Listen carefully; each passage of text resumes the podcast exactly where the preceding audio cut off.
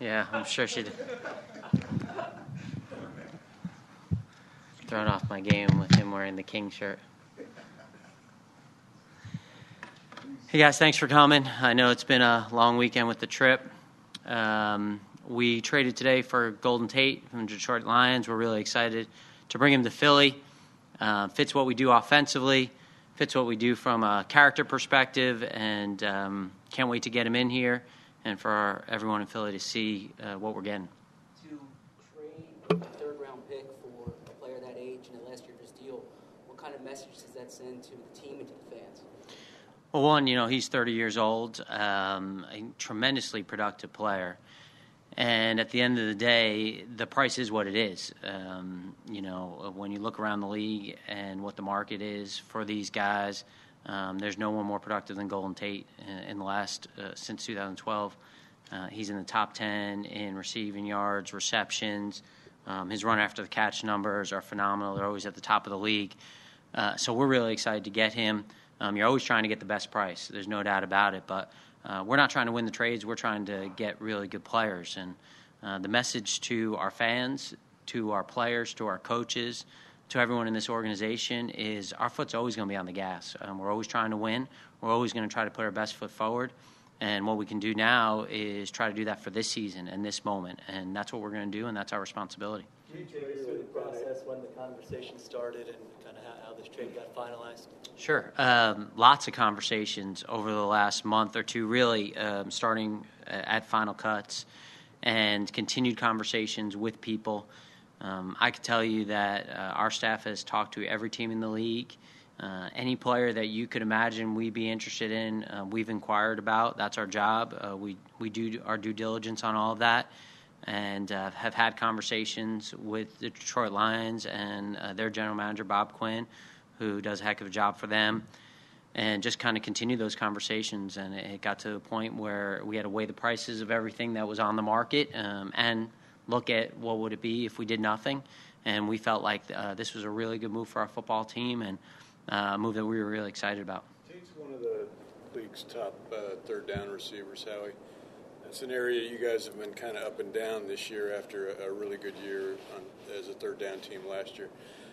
How did that play into uh, the appeal of bringing him aboard?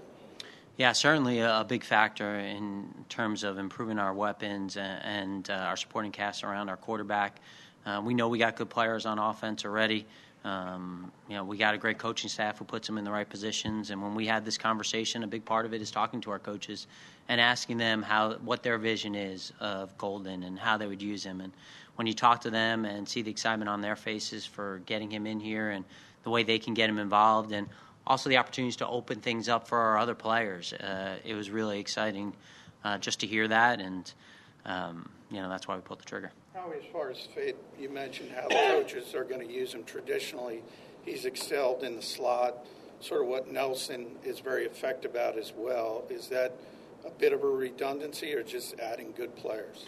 No, you have versatility there. You know, all those guys can play inside and out, um, and that that's the excitement that our coaches have is that you're not just having one guy lined up in a particular situation, and defenses know this guy's going to line up there. And uh, for us, uh, that's another part of the excitement of bringing this guy is his inside-out versatility. Um, same with Nelly, his inside-out versatility. Alshon lines up inside and out, and uh, our coaches have a game plan for all those guys. Certainly, our tight ends in the middle of the field and the damage they can do. Uh, and we're going to get some guys back too. So uh, we want to be multiple on offense. We want to be a handful for defense coordinators, and uh, this this guy is a heck of a player, and uh, I think our fans are going to be really excited to see him um, in Eagles Green. Having the draft picks that you have, the wealth of draft picks that you have, did that make the price a little bit easier for you guys in negotiations? I'll tell you what. Um, you know, it's it's like you could look at it one of two ways. Sometimes you kind of um, when you have money in your pocket, that you're given, you kind of sit there and you go, well, this extra money, you know, it's found money, and I'm going to use it like that. But the way we look at it is, um, you know, we had this extra pick, but it was our pick, so it wasn't one that we were just going to say, hey, because we have an extra two, we're just going to be flipping about how we throw picks around. Um, it was about the value of this player for our football team. Um, what we think he could do for us, and obviously the market that was going on at this time. And um, we know that it wasn't a cheap price to pay, but again, we're not trying to win the deal. We're trying to win games. As a follow up my first question, I guess a, a better way to ask it is it, it, seems that, that this trade really indicates at 4 and 4 you feel like you're very much still a contender. Is that accurate to say? Oh, there's no doubt. Um, we have a lot of confidence in our players and our coaching staff. Um, has everything gone exactly the way we thought this year? No, I don't think any season does, but uh, we think we have a, a, really good football team, and we're adding a really good player. And again, we're going to keep our foot on the gas, and, and, that's our message. That's our message to our fans. That's our message to our organization, and um, we're not going to sit on our hands. And um, you know, when you get an opportunity, it's, it's, hard to find really good players, and this is a really good player. Um, who really fits kind of this culture and this community, this city. He's just he's a hardworking, determined guy with a lot of passion, a lot of energy, and uh, what he does with the ball in his hands is, is special. At this time last year, after trading for Jay, you emphasized the trade was not just for that season. It was not a, rental, but going mm-hmm. forward. How do you reconcile the fact that he only has eight games left on his contract? Yeah, that's part of our analysis. Uh, certainly, um, when you're looking at it, you have to balance the fact that he's going to be a free agent, um, and we have a bunch of free agents here, but we did all of that um, research and background onto the ramifications of which way this can go, um, and we were comfortable with it at the end of the day. You know, it, it's hard to make a trade where you're just jumping up and down and feeling like you know you won the trade. A lot of these trades, they're tough decisions, and um, the hardest trades, the ones that are the most fair, are the ones that are hard to pick up the phone and say done deal and uh, certainly the compensation for the Lions was a good price for them too.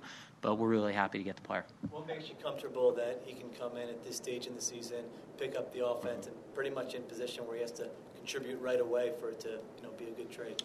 Yeah, we try to do our background and research on players. Uh, certainly, we do a lot in college, and then um, as much as we can under the radar. So we're not we're not alerting things, and certainly not tampering with any player or any team. Um, but uh, we know there's an incredibly smart guy, incredibly hard worker, and uh, we feel very confident that a lot of things we are doing here are things that he's done in the past, and that uh, the bye week certainly helps. I mean, this isn't a situation where we're getting a guy on Tuesday and he's got to come in and play on Sunday. Um, we have a little bit of time to get him up to speed, and um, during the season, the playbook uh, gets a little smaller because it's all um, game plan specific. So I think that will help them too.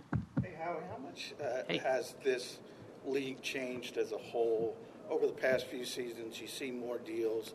This division alone, Washington made a move, Dallas made a high profile move, Giants are selling. The old school was sort of like this is a not a plug and play league. Is that changing?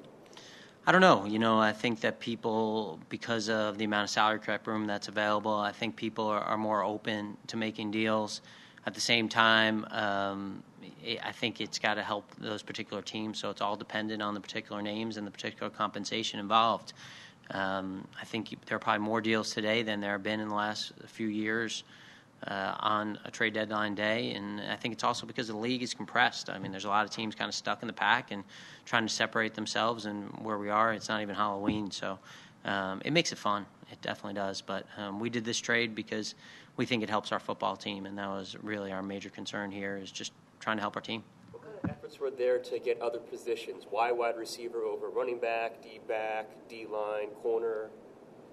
Yeah, again, as we talked about here, um, there was no question about the efforts we've made here in the last couple of weeks. Um, and then we just tried to find the best player that fit our system and that fit our culture. And uh, when we looked around, it, it's a supply and demand market, and you got to deal with what the supply is on the market and then whether you're willing to pay the price. And so um, for us, th- this was a, a, player who's a playmaker. You know, you just can't put him into a position. It's uh, he's so good with the ball in his hands. He can play inside and out. Um, he's got return experience as well.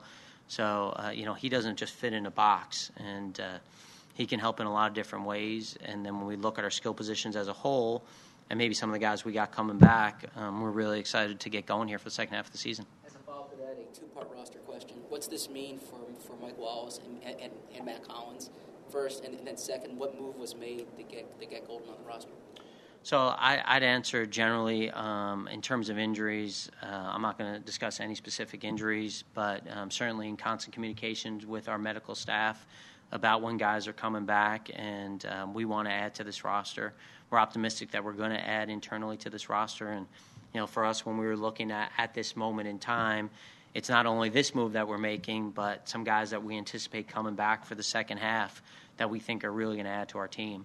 Um, they're almost like making additions without giving up the draft pick. They still fit? I mean, there's still there's still plans. There's still potential plans that happen. Oh, there's no doubt that uh, there are guys that we have two return to play spots that we can use, and um, we're going to get guys healthier here in the second half, and, and we're excited about that. Um, in terms of the roster move, um, we've we've made a roster move. We want to communicate it to the player first, so Just want to be respectful of that, and we, we couldn't get in touch with them. How much is the uh, compensatory pick kind of that factor into your analysis when you do have a guy who could potentially leave after eight games? Yeah, I think last off season was the first time we spent uh, you know time and effort on, on the compensatory system, and um, you know going forward, that's something that we're going to have to look at, and, and we're looking at it as we evaluate our roster and uh, think about our picks going forward. And uh, we anticipate we're going to get some good ones this year. Um, we do have a bunch of free agents uh, after this year, and um, when we sit down in the off season, that's going to be part of our calculation and a formula, and certainly part of our analysis whenever we acquire anyone or uh, think about signing or extending players at this point and in March when we get to the free agent market. The logistics of the London week uh, kind of delay any potential deal happening just because of all the stuff that goes on during that time? No, you know, I think the interesting thing about London is like we get this like five hour head start on the day. So it's different than being on the West Coast where you're playing from behind. You know, we were kind of ahead. So um, I know I was sitting at my phone and I'm going, 4 a.m., 5 a.m., bad time to call. Yeah, that's probably not right right now. So um, I, I don't think it was any factor other than coming home Sunday to Monday. So excited, very excited. Uh, a lot of uh, happy people upstairs, and um, you know our owner's very excited about it too. This is a guy that we've had so much respect for as a competitor, and playing against him, and watching him play, and seeing him in cross tape, and um, you know just just fun. I think uh, our fans. Um, our team, just getting him here, um, seeing what he brings on the field, off the field, to the practice field, the competitiveness, you know that's that's what we're looking for. Not that, that we don't have it now, but it's just going to raise the level of everyone. So um, excited to acquire. Thank you.